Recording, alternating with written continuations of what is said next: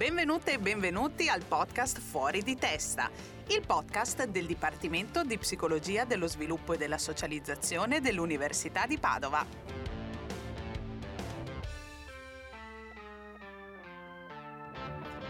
Oggi siamo qui con Libera Mastro Matteo, dottoranda del Dipartimento, che si occupa di psicologia dello sviluppo e comportamenti prosociali. Benvenuta! Ciao Marta, ciao a tutti! Iniziamo con le domande scioglierghiaccio. Mare o monti? Eh, questo è difficile, perché io sono pugliese e ti dovrei dire mare, ma ho scoperto una passione per la montagna vivendo in Veneto. Entrambi, quindi. Montagna. Montagna, via. Cinema o teatro? Teatro. Colori caldi o freddi? Caldi, sono un autunno profondo. Un autunno profondo, hai fatto la... come si chiama quella che va di moda adesso? Eh, armocromia, ma no, lo dico solo io. Armocromia, ecco, faremo una seduta. Sveglia presto o lavoro fino a tardi? Sveglia molto presto. Che ora? Alle 6 tutti i giorni. Bravissima. Ti senti più studentessa o lavoratrice? Guarda, calza a pennello questa domanda perché in realtà in questo periodo mi sento tanto una studentessa. Mi sono resa conto che ci sono tante cose da imparare e quindi studentessa. Studentessa, ripeteremo la domanda fra qualche mese, vediamo. Allora Libera, come sei arrivata qui a iniziare questo percorso di dottorato? L'abbiamo visto l'altra volta con Carmen che cos'è, le sfide, le preoccupazioni, ma anche le soddisfazioni, ma tu come hai scelto di iniziare questo percorso? Perché tu sei al primo anno, quindi hai ancora il futuro esatto. davanti, diciamo. Allora, ehm, onestamente il mio è stato un percorso un po' accidentato perché io ho iniziato la mh, triennale di psicologia avendo in mente tutt'altro, volevo fare riabilitazione neuropsicologica. Ok, serissima, proprio Molto... etichetta precisa. Esatto. E poi mi sono resa conto che in realtà la ricerca offriva sicuramente molte più possibilità di lasciare qualcosa di significativo anche agli altri. Infatti mi mm. occupo mm. di prosocialità, che quindi è la parte buona, buona. della psicologia dell'essere umano, e ho scoperto scoperto la, la voglia di fare ricerca durante la tesi triennale perché ho scelto una tesi sperimentale, quindi ho fatto la mia prima raccolta dati, la prima analisi, era un disegno molto molto semplice, correlazioni per lo più, e, però ho scoperto che era veramente interessante l'idea di poter studiare un fenomeno e poi cercare di applicarlo anche all'aspetto più reale, quindi dare qualcosa di, di applicativo alla ricerca. Così ho continuato la magistrale, ho fatto un'altra tesi sperimentale, un tirocinio eh, interno, quindi all'interno del dipartimento, sempre improntato sulla ricerca e poi ho deciso di proseguire con la domanda di dottorato hai iniziato a capirlo presto, perché di solito appunto abbiamo già detto che c'è sempre l'immaginario dello psicologo che lavora con la gente, poco che fa ricerca, invece già capirlo alla triennale ti permette poi di avere magari delle esperienze anche nella magistrale più legate alla ricerca. Ma poi sei entrata subito al dottorato? Eh, eh no. Eh, magari fosse così semplice. Te l'ho detto che il mio era un percorso accidentato. Ecco. Eh, no, in realtà io sono mm, vecchiotta, nel vecchiotta, senso... adesso non sta a dire così perché, ecco... nel senso che ho fatto una prima domanda subito dopo il tirocinio mm, post laurea, eh, che non è andata a buon fine eh, in diverse università però sentivo che questo era un po' il percorso che mi piaceva, che avevo voglia di approfondire, per cui ho fatto un altro anno in cui mi sono eh, reinventata, diciamo così, nel senso ho fatto diverse application per ehm, alcune borse di ricerca, alcuni assegni di ricerca. Sempre concorsi, quindi. Esatto. Application, concorsi, i nostri termini un po' inglesi ci piacciono. Eh, questi concorsi pubblici ehm, in a, sempre diversi atenei perché comunque non disegnavo l'idea di poter lavorare anche altrove e quindi ho avuto la, la, fortuna, perché oggi dico che è stata una grande fortuna, di avere diverse esperienze, tra cui una borsa e un assegno di ricerca sia all'Università di Padova che in un altro ateneo italiano che mi hanno confermato comunque la voglia di fare ricerca ed è stato anche un anno che mi ha permesso di approfondire molto alcuni aspetti, quindi di studiare meglio, di capire meglio la materia, le cose che mi interessavano. Quindi ho fatto una seconda application, application. ed è andata a buon fine, per cui sono qua adesso. Bene, bene, quindi hai pazientato un po'. Ho perseverato. Perseverato, brava, il termine giusto. Perché abbiamo detto che comunque non è scontato entrare in un percorso di dottorato, sappiamo che c'è molta e sempre più competizione e sempre più persone che magari provano in diversi posti e non è detto che vada sempre bene. Però l'importante è perseverare. Brava, ecco, ci siamo messe d'accordo su questo, brava. ma senti, ma adesso tu sei all'inizio, quindi immagino che tu stia ancora capendo un po' che cosa voglia dire fare il dottorato, perché all'inizio di un percorso è un po' sempre così. Ma inizi a capire già un po' quali sono le soddisfazioni che ti può dare questo percorso? Allora, sono tante, nel senso, se devo pensare alla prima grande soddisfazione che ho avuto, in realtà l'ho avuta eh, l'anno scorso prima di entrare in dottorato, avevo lavorato ad uno studio durante il mio tirocinio post laurea e eh, dopo un po' la delusione, sai, comunque di non essere entrata al primo giro, il doversi reinventare, cercare fondi, certo. eccetera, eccetera, ho avuto la pubblicazione del mio primo articolo ed è stata tipo una grandissima soddisfazione perché vedere lì il tuo nome su una rivista, il frutto di una raccolta dati, uno studio, un del, lavoro, un lavoro lungo, sì, molto lungo e sapere di aver fatto qualcosa che era un minimo, diciamo che contribuiva a quella che è la ricerca, a quella che è la conoscenza in un determinato ambito era sicuramente una grandissima soddisfazione, è stato veramente molto, molto bello, ecco. Eh sì, ritorna un po' quella mission un po' di chi fa ricerca, cioè dire ok, faccio i miei studi, scopro qualcosa, ma poi voglio renderlo pubblico, fruibile, fruibile sì. esatto, oltre che per il gruppo di ricerca stesso, no. ma per chiunque possa eh, leggerlo. Ecco, invece quali sono un po' più le sfide che intravedi o che hai già affrontato in questo percorso? Allora, qualcuna credo di averla già, già affrontata. e, sicuramente è un ambiente molto competitivo in cui ci sono persone molto molto preparate, ci sarà sempre qualcuno che è molto più preparato e molto più bravo di te, quindi delle volte è un po' frustrante, nel senso tu dai il tuo massimo, però vedi che delle volte non, non è sempre abbastanza quello che hai fatto e da qui in futuro non vedo che le cose cambieranno tanto, nel senso è un lavoro in cui bisogna costantemente tenersi aggiornati, studiare, eh, cercare di essere sempre sul pezzo e quindi costa sicuramente tanto tanto impegno. È un impegno costante, secondo me non ci sarà mai un momento in cui dirai ok, boh, sono arrivato, basta. Eh no, no. per quello si oscilla tra l'essere esatto. studenti e lavoratori o lavoratrici, ecco perché c'è sempre questo aspetto di, sì, di ricerca e quindi esatto. di studio. Che però è la parte, diciamo, difficile, ma anche forse la cosa bella, quella che ci ha attirato, perché sennò eh, non Se saremmo no, qua. Esatto, non saremmo qua neanche a parlare. Ma tu tornassi indietro lo rifaresti? Allora, adesso ti direi sì. Eh beh, sono all'inizio, dici vabbè, non potrei dire sono, altro. Sono all'inizio, ero, mm, sicuramente ero certa di voler riprovare, anche quando diciamo ho avuto il primo, il primo grande no della mia vita perché sentivo che ne valeva la pena, ecco, deve essere una cosa per cui senti veramente tanto che ne vale la pena, però secondo me le soddisfazioni poi sono molto di più del, delle difficoltà che vai ad affrontare, quindi sì, ti direi assolutamente lo rifarei, continuerò a tutte le varie application. Esatto, che basta, per ora stai ferma un attimino. Sì, però sai, non finiscono però, mai. Sì, non finiscono mai, esatto. Abbiamo parlato anche con Carmen l'altra puntata un po' del precariato, della difficoltà avere un po' di stabilità. Adesso il percorso di dottorato dura tre anni, quindi all'inizio uno dice per tre anni sto tranquilla, però ovviamente si pensa sempre si al pensa dopo. sempre al dopo, esatto.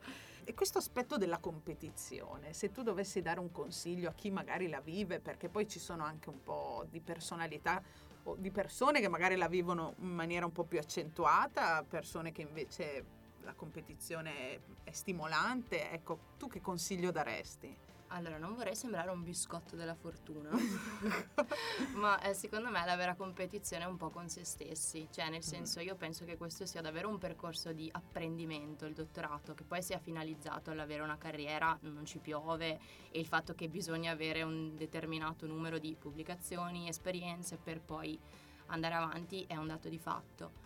Però tipo la cosa che a me piace di più è vedere all'anno prima come ero io, cioè dove ero arrivata, cosa ho costruito in quest'anno che per, qualcuni, per qualcuno poteva essere una pausa, una, una, perdita di tempo, per me è stato un momento di accrescimento e eh, pensare che l'anno prossimo riguarderò ad oggi e dirò però caspita guarda quanta strada, cosa ho imparato, cosa ho aggiunto, cosa ho realizzato. Ehm, Ripeto, sembra molto una frase da biscotto della fortuna. Eh no, però te la facciamo dire apposta perché ci saranno sicuramente altre persone che la vivono magari sì. in maniera più negativa. Però ecco. sì, io sento tanto nei corridoi quest'ansia di oh tizio ha pubblicato, Caio ha fatto quello, devo farlo anch'io perché no, fallo se ti piace, fallo se hai voglia, fallo se è una cosa che ti accende anche, perché poi questo lavoro se diventa solo performance, solo dover eh, ostentare, fare, ma non ti piace quello che stai facendo, eh, per me è totalmente inutile. Non- se una cosa non mi piace faccio proprio fatica a farla. Anche perché tu hai detto che ti svegli alle 6 del mattino. Come mai Mm. ti svegli così presto? Vogliamo saperlo tutti perché di solito tutti rispondono lavoro fino a tardi, No, no, no. eccetera. E vado a correre ogni mattina alle 6. No, Eh. non è vero. No, eh, sono pendolare, faccio parte di quella specie rara di persone che si Ah. muovono coi treni. E quindi ogni mattina mi alzo alle 6 perché ho il mio bellissimo trenino delle 7.22. Ok, da dove? Da Verona. Da Verona. Sì, sì, Quindi rimani in zona Veneto. Sì, sì, sì, Veneto, non si abbandona. Ecco. E quindi sì, io in realtà mi sveglio molto presto per il treno, però ho stabilito una buona routine, nel senso inizio già a lavorare quando sono in treno, quindi alle 7.22 potresti Ti avere la mia prima avanti, mail. ok. e per poi lavorare non fino a tardi, Eh, per forza giustamente, di perché devi tornare anche a casa prima o Eh, poi. Ecco. E qual è il tuo desiderio adesso appunto all'inizio di un percorso? Qual è il tuo desiderio più grande rispetto a questo percorso di dottorato? Eh, allora, a me piacerebbe fare scienza che abbia senso, nel senso... Nel senso, Nel senso. appunto. E per quanto la ricerca teorica sia qualcosa di molto interessante, se non avessimo le teorie eh, faremo fatica poi anche a ragionare in ottica sperimentale, l'idea di poter fare una ricerca che eh, possa in un qualche modo portare un fenomeno in laboratorio, studiarlo e poi restituire un modo per migliorare in un certo senso la qualità della vita, la prosocialità, ecco, il benessere di anche pochi individui, secondo me è una cosa cioè, spaziale. È la- Spaziale. è la cosa Torna questo, questo tuo voglia di contribuire al miglioramento del mondo. Ecco.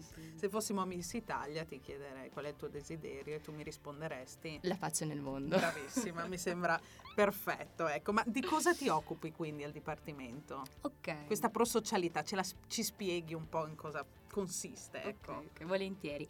Allora, ehm, io sono allergica alla sofferenza umana. Diciamo Ecco, che, che per una psicologa insomma Esatto. è tanto dire. E quindi sono sempre stata un po' interessata a quello che è il versante sano dell'essere umano, diciamo, passatevi questo termine ai clinici.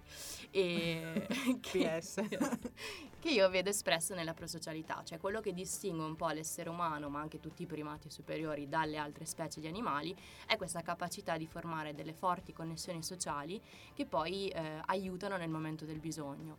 Se te lo dovessi spiegare in ottica filogenetica, eh, che poi ha un po' di senso con la mia tesi, perché io poi mi occupo della relazione tra l'attivazione fisiologica e la prosocialità in bambini ma anche in adulti, eh, l'essere umano ha tre principali strategie di coping, quindi di fronte ad un evento stressante l'organismo può reagire con lo stato di freezing, di, quindi immobilizzazione. Mi blocco, Esatto, non mi faccio blocco, niente. eh, Ecco. tipo la strategia dell'opossum. no? Esatto, dello struzzo anche. esatto, fingiti morto. E la strategia del eh, fight or flight, che vuol dire scappa o fuggi, eh, combatti o fuggi, scusate. E queste due strategie sono comuni anche ai rettili, a altre forme diciamo evolutive che, vengono, che sono più antiche a livello filogenetico. I mammiferi, in particolare i primati superiori, tra cui rientra anche l'uomo, hanno sviluppato questa terza strategia di coping che è questa capacità di formare delle connessioni sociali e quindi di cooperare e far gruppo di fronte agli eventi stressanti. È proprio una derivazione nuova del nervo vago, mm, non so quanto entrare nel Beh, sei precisissima, non lo so, rimaniamo su cose che Sul possono vago. capire tutti e Ok. tutte. Quindi, diciamo, il modo in cui questa terza strategia Ok. eh, di difesa di fronte agli eventi stressanti, che è proprio la prosocialità, è quell'aspetto del- dell'umanità, della, della psicologia che a me interessa. Ok, quello che stai andando a studiare un po' con i tuoi studi. Esatto. Ottimo, faccio un esempio. Con bambini tu lavori bambini. principalmente, allora faccio un esempio con i bimbi, dai. Allora, vi posso parlare del primo studio che ho fatto quest'anno, Eh. che è stato concluso, adesso siamo in fase di, di analisi, e mi sono focalizzata su un aspetto della prosocialità che è ancora più specifica dell'essere umano, che è la cooperazione, che a differenza degli altri, diciamo... la competizione di cui parlavamo Esatto. prima, però vedi che tutto torna, ecco. Ehm, la cooperazione che eh, a differenza delle altre diciamo, forme di prosocialità va un po' oltre l'aiuto, la gentilezza, Mhm. eh, ma ha proprio una particolare diciamo, definizione che richiede l'essere parte di un gruppo, il sentirsi eh, parte integrante di quel gruppo, l'avere un obiettivo e lavorare tutti in funzione di quell'obiettivo là. E mm, quindi questo studio era focalizzato proprio su questo specifico aspetto del comportamento prosociale e su come l'attivazione di questo nervo vago che prima ho citato un po' così eh, sparso eh, influenza la nostra capacità di essere cooperativi in un contesto con i bambini utilizziamo dei giochi perché ovviamente Mm. sono bambini e quindi come l'attivazione di questo nervo riesce un po' a modulare la nostra capacità di essere più o meno cooperativi in relazione ad alcune variabili come eh, le relazioni amicali, il supporto percepito dai pari.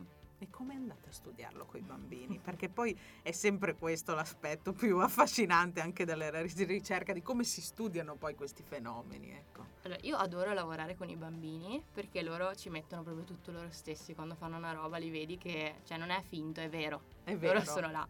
Quindi devi sempre cercare un po' un compito che sia uh, realistico, che sia effettivamente qualcosa di non troppo astratto, ma che sia abbastanza concreto. E eh, ovviamente per studiare questo tipo di comportamento io um, faccio molto riferimento alla teoria dei giochi, che quindi studia un po' questi scambi eh, tra esseri umani, ma eh, abbiamo trovato questo videogioco sviluppato da un'università brasiliana che sostanzialmente è, eh, è un gioco in cui si bisogna colpire delle lattine. Ok. Ok. E fin qui. E fin qui. E fin qui tutto ok. Allora, nel gioco tu sei in squadra con un tuo compagno, una tua compagna e hai di fronte a te una serie di lattine di colori diversi per te e per la tua compagna. Ma è un, vi- in È un video? videogioco. Ah, un video, ok, scusa. scusa. ok. E, mm, come queste, diciamo, mm, lattine vengono sistemate, imitano una matrice di un gioco che deriva dalla teoria dei giochi, che è il, il gioco del cer- la caccia al cervo. Ok. che è un gioco che si basa su, su un- Rousseau è stato il primo che ha teorizzato questa modalità di cooperazione e eh, quindi cos'hai? Hai un tot di lattine del tuo colore un- eh, e del colore della tua compagna da un lato o dall'altro, immaginati proprio due set che tu puoi colpire. C'è un set di lattine che è vantaggioso per te ma è svantaggioso per la squadra e un set di lattine che è svantaggioso per te ma vantaggioso per la squadra. Ok. Quindi l'idea è che una volta che io ti spiego che te sei in squadra con quest'altra persona, che il vostro obiettivo è quello di colpire il più alto numero di lattine possibili per la squadra e quindi non Per per, te il- per te stesso. stesso, ma tu non saprai cosa farà l'altro perché sei tu il primo che deve decidere se cooperare o meno, in base al punto in cui decidi di, diciamo il set di lattine che decidi di colpire, è un po' un proxy della tua te- mh, tendenza a cooperare o meno. E tutto questo gioco sono diversi shot, poi sono diverse condizioni, quindi quando l'altro è cooperativo, quando l'altro non lo è, come questa cosa cambia, viene fatto mentre al bambino eh, monitoriamo il battito cardiaco. Ok. Quindi gli mettiamo questa fascetta polar sul torace e nel frattempo loro fanno questo e lì ti dico che succede il mondo. Ecco, ok? i bambini come reagiscono? Intanto cooperano di più o colpiscono più lattine per se stessi? Allora, i risultati preliminari ecco, indicano risultati- spoileriamo questi C'è risultati. una maggiore tendenza alla cooperazione che ovviamente aumenta all'aumentare dell'età, perché Ah. la cooperazione presuppone tutta una serie di altre componenti mentali, tipo teoria della mente, la capacità di attribuire degli stati mentali anche agli altri, quindi di sapere che siamo in due che andiamo in quella direzione, Certo. che c'è questo obiettivo, di avere tutta una serie diciamo di ehm, altre componenti che sono ovviamente eh, si sviluppano in relazione a- Alla crescita alla proprio. crescita. Però la parte più bella è quando gli misuriamo il battito cardiaco. Eh certo. E qui ho un aneddoto molto simpatico su questo bambino che indossa questa fascetta. Poi per fargli, sai, prendere confidenza con questa cosa, noi gli mostriamo quello che noi vediamo, perché noi abbiamo un computer dove vediamo effettivamente sia il respiro che il battito cardiaco del bambino. E Ok. c'era questo bambino super scettico che fa: No, ma io me la metto questa fascetta, ma tanto voi non vedrete niente perché il cuore è dentro. Ovviamente Poi questa fascetta non fa niente, è proprio solo una No. fascetta, quindi È loro non sentono niente. fitness Ah, è quella del cardio fitness, ecco, non la conoscevo, guarda caso. E questo bambino quindi super eh, scettico perché fa il mio cuoricino è dentro di me, quindi con la fascetta esterna tu non lo puoi vedere. E non è una magia, fa. Allora noi mettiamo tutta l'ambaradana, una volta che registriamo il segnale, glielo facciamo vedere e lui vede, questo quindi il, il classico picco QRS del, del, dell'elettrocardiogramma e anche la fascetta del respiro che è una fascetta mh, che sostanzialmente ha questo piccolo sensore in silicone che ogni volta che si gonfia la pancia fa un'onda un- Ok. e sale e scende sulla base del respiro. Quindi facciamo prova a respirare, guarda come si muove, sei proprio tu che lo fai. Questo bambino tipo sgrana gli occhi. Estasiato.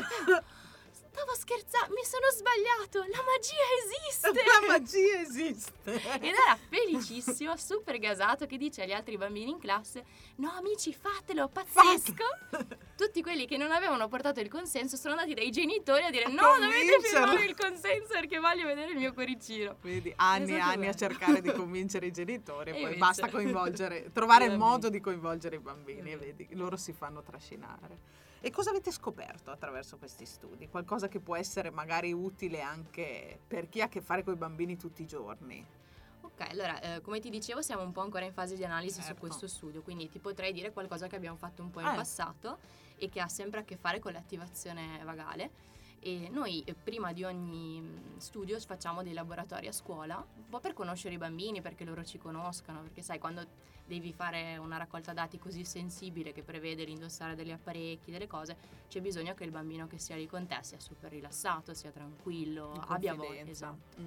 Quindi sulla base di studi che in realtà ha condotto la mia supervisor quando io ero ancora una studentessa Una giovane, piccina. una piccina, abbiamo creato, hanno creato, e io sto riproponendo per diciamo eredità questo Certo. format, questi laboratori sulla regolazione emotiva che è proprio una specifica, è proprio una, una capacità che l'essere umano, l'individuo ha, che è comunque connessa al nostro stato di attivazione fisiologica, per cui aiutiamo i bambini ad imparare una respirazione funzionale a regolare il loro livello di attivazione, quindi sfruttando un meccanismo naturale che è l'aritmia sinusale respiratoria, quindi ve- prevede che c'è un aumento del battito cardiaco in fase di inspirazione e un deceleramento del battito cardiaco in espirazione, noi li mh, facciamo respirare eh, facendoli gonfiare questo palloncino immaginario che loro hanno nella pancia e che quindi devono pian piano gonfiarlo, ma devono stare attenti perché se no si rompe, quindi bisogna farlo molto piano, molto delicati. Eh, una meditazione Esatto, guidata una quasi, sorta di, ecco. di meditazione guidata e che quindi mh, abbiamo visto funzionare, funzionare un sacco e lo- la insegniamo ai bambini proprio come una strategia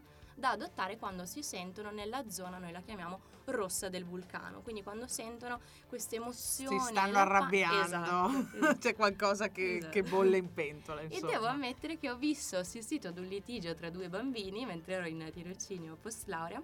Questo bambino a una certa si allontana, si mette a terra, si mette le mani sulla pancia perché noi gliela facciamo fare così, così loro immaginano questo palloncino nella pancia ed era lì che respirava. Proprio super concentrato che respirava. Cosa è successo? Sto gonfiando il palloncino così mi rilasso. Così non gonfio il mio compagno proprio.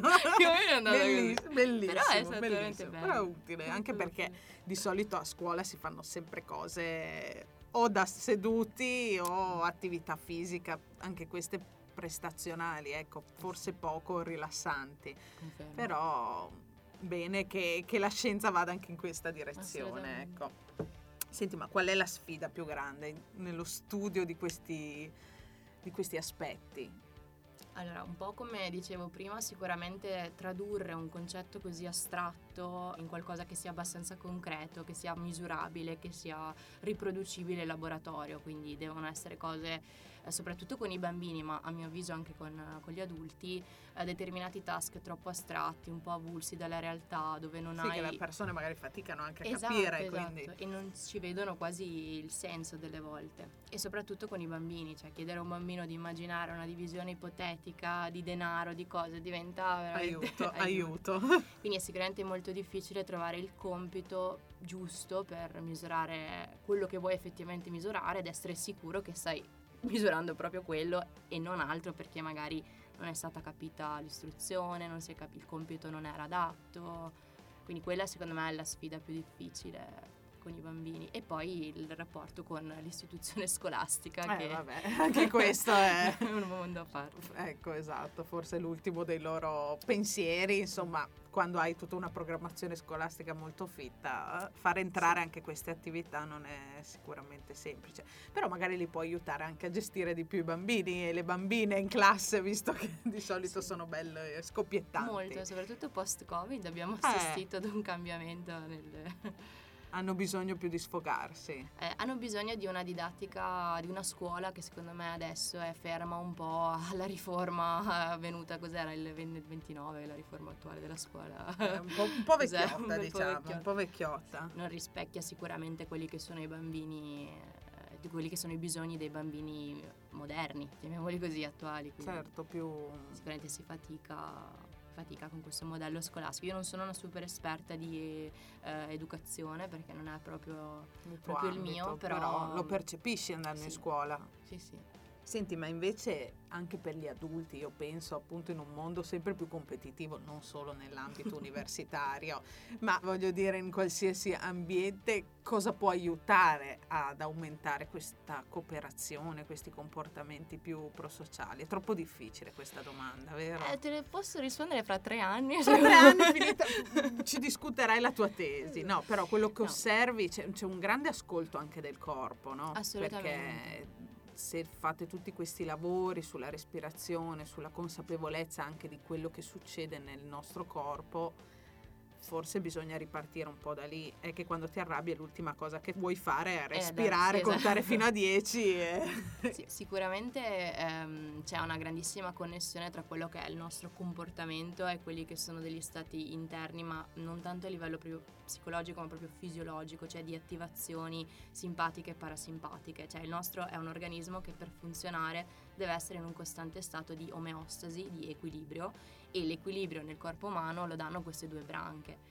Per cui sapere eh, come far sì che ci sia un'attivazione, ora non vorrei entrare in tecnicismi, ma parasimpatica, che è quello che regola un po' gli stati più rilassanti, che regola la nostra affiliazione, è sicuramente un modo per funzionare meglio. Ci sono fior fior di studi che comunque riportano come l'attivazione ottimale sia predittiva di stati positivi a livello di benessere mentale, di benessere anche fisico. Ora non è il mio campo perché io non mi occupo proprio di eh, No, salute. certo, però di- l'hai studiati, insomma. però sì, Mm. esatto. Per citare per esempio la teoria polivagale è proprio incentrata su queste questioni qui, di come squilibri in questi due sistemi siano poi predittivi di outcome negativi in termini di adattamento. Senti, ma se tu non avessi fatto questo, che cosa avresti fatto? Perché vedo che ne parli con molta passione, eccetera. Ma Allora, io eh, ho un sogno nel cassetto Eh. che è una seconda laurea in storia dell'arte. storia dell'arte, adesso apriamo un'altra porta qui. Ok. sì, storia dell'arte o comunque teatro, perché sono due delle mie grandi passioni al di fuori dal- del laboratorio. Ecco, vedi, oltre alla sveglia alle 6, Oltre alle quando sei. torni, quindi hai tempo per dedicarti a teatro e arte. Teatro per lo più eh, negli ultimi anni, ehm, da quando mi sono trasferita qui a Padova ho sempre fatto dei corsi di, di teatro, eh, diversi tipi di teatro, sia quello diciamo un po' più classico in cui hai il classico copione, studi la tua parte, reciti, ma anche forme un po' più particolari di teatro come teatro dell'oppresso, teatro sociale, che sono eh, più che altro delle rappresentazioni finalizzate a portare in scena dei problemi di una comunità ben specifica, infatti noi abbiamo sempre fatto dei laboratori eh, all'interno di alcune realtà, di alcune, soprattutto qui a Padova, e, e poi portato in scena proprio la storia che raccoglievamo in questi mesi di laboratori, ad esempio. Faccio un esempio, dai, Ok, per capire. Allora, quello più bello che ricordo con Eh. più affetto ehm, è stato fatto nel 2017, poi l'abbiamo portato anche in scena in un altro festival l'anno dopo perché era piaciuto tanto e abbiamo lavorato eh, all'interno tra virgolette lavorato, affiancato i lavoratori di una cooperativa mh, sociale di una rilegatoria di Russo di Padova, la Zanardi, ok. e mh, praticamente cos'era successo? Crisi economica, il proprietario si suicida, quindi questi dipendenti in crisi investono nella loro mobilità sociale per fondare una cooperativa e rilevare questa azienda. Ah, Quindi una storia abbastanza pesante in un periodo comunque di crisi. E in questa attività di laboratorio noi abbiamo seguito le storie di, di questi 30 eh, operai che poi hanno fondato questa cooperativa e mm, quindi come hanno avuto l'idea, cosa facevano, abbiamo raccolto le loro testimonianze. anche i loro vissuti i più loro emotivi, vissuti, immagino. esatto. Li abbiamo rielaborati in una rappresentazione teatrale e abbiamo poi messo in scena questa cosa nella fabbrica, quindi recitando sui macchinari. eh, Ma ciao, Sì, sì, è stato bellissimo, bellissimo, bello. molto Ed è bello. stato catartico per loro. Molto cata- Allora, io, mh, la cosa bella di questo tipo di teatro è che non sei mai su un palco, sei sempre nella realtà in cui reciti, quindi noi eravamo al livello dello spettatore e potevamo, gli spettatori ovviamente erano per lo più eh, amici e familiari Certo, e questi- parenti. e parenti di questi ehm, operai e vedevi le lacrime su- sui loro volti a ricordare un po' questo percorso per loro molto duro, molto Eh, difficile. certo.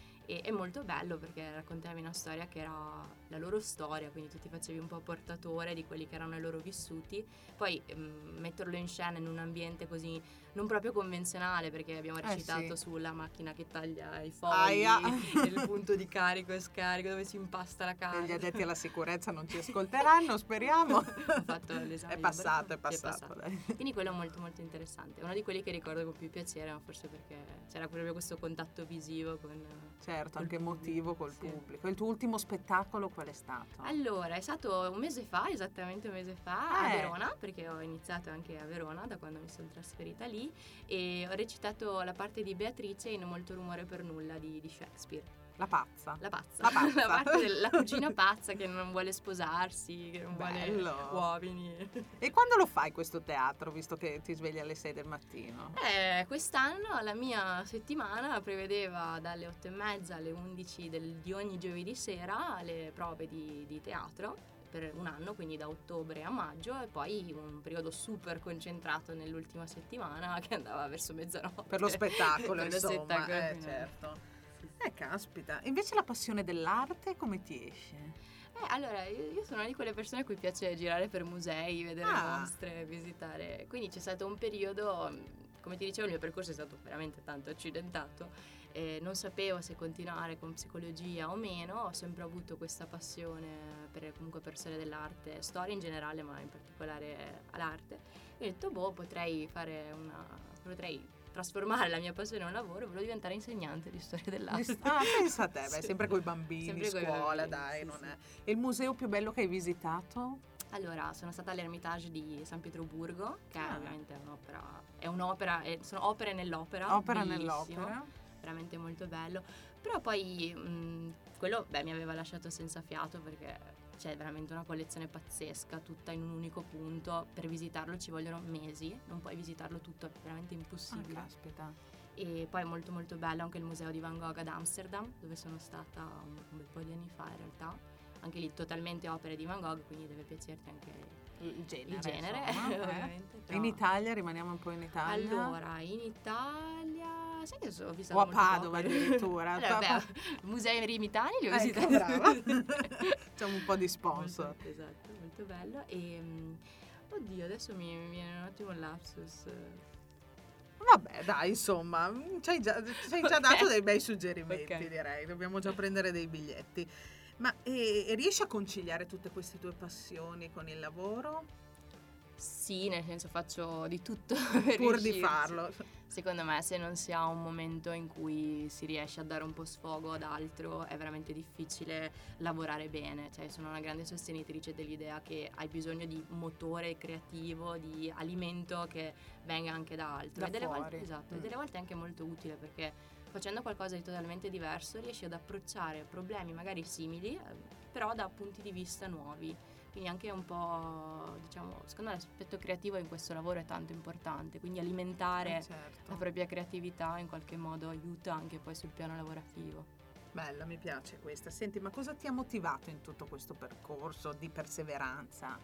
C'è qualcosa o qualcuno o qualche qualcosa, ecco, che ti ha mantenuto accesa questa passione? Allora, sicuramente il grande interesse per i temi, perché è una cosa che proprio faccio molto volentieri. E poi una frase che mi ha veramente tanto, tanto illuminata è stata una frase che mi è stata detta dal mio co-supervisor attuale, Paolo Girardi. Che salutiamo. Che salutiamo. che salutiamo. e che mi ha detto quando non sono entrata nelle mille mila eh, domande del primo anno e che la qualità più importante di un dottorando non è l'intelligenza, non è la bravura, ma è la perseveranza. Perché delle volte è un po' una sfida a chi molla prima, Eh è brutto certo. da dire, ma Eh sì, torniamo a quella competizione e ci vuole carattere, ecco. Grazie Paolo, ce la portiamo Grazie, a casa. Paolo. E vuoi lasciarci tu invece un messaggio a chi ci ascolta?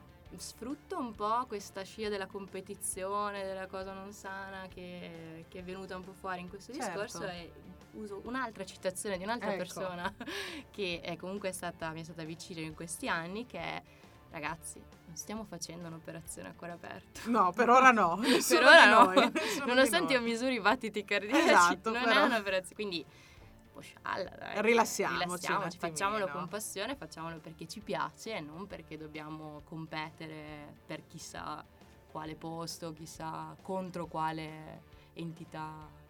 Perfetto.